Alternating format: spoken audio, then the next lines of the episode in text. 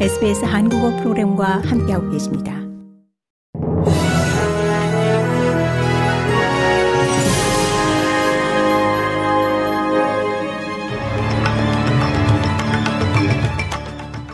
(2024년 1월 16일) 화요일 오후 SBS 한국어 간추린 주요 뉴스입니다.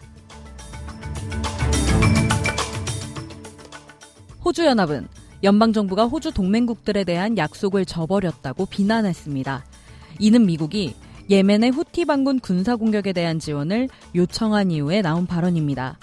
알바니지 정부는 홍해에 주둔하는 호주 방위군 병력을 3배로 늘리겠다고 약속했지만 이를 아직까지 이행하지 않고 있습니다. 현재 공습을 수행한 바레인 주둔 미국 중앙사령부에는 한두 명의 장교가 파견돼 있습니다. 매트 카나반 상원의원은 우리의 주요 동맹국에 대한 지원이 너무 부족한 것 같다며 이 중요한 해로를 평화롭게 유지하기 위해 더 많은 일을 해야 한다고 주장했습니다.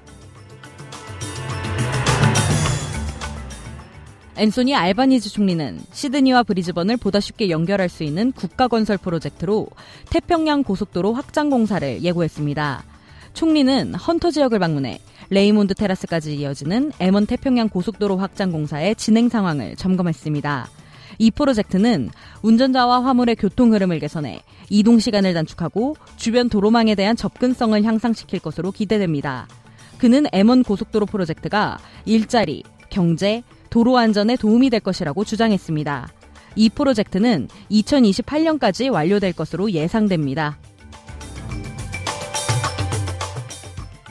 새로운 연구에 따르면 호주에서 발생한 약물 관련 사망 사고의 대부분이 예방할 수 있었던 것으로 나타났습니다.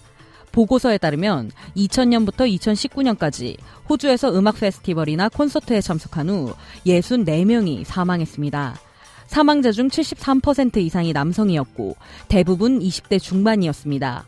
빅토리아 법의학 연구소의 연구원 제니펀 슈만은 채널라인에 약물 검사가 약물 관련 사망자 수를 줄이는 것으로 입증됐다고 말했습니다.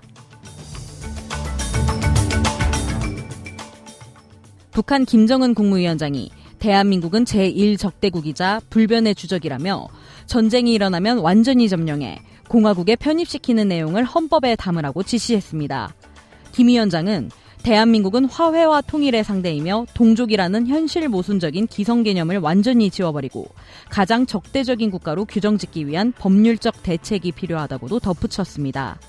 김 위원장은 또 전쟁이 일어나는 경우 대한민국을 완전히 점령하고 공화국 영역에 편입시키는 문제를 반영하는 것이 중요하다고 말했습니다.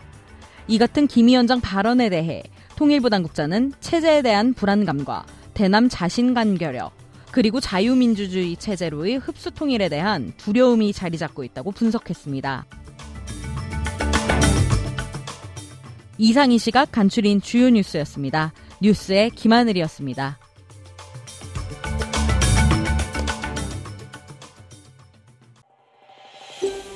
더 많은 이야기가 궁금하신가요?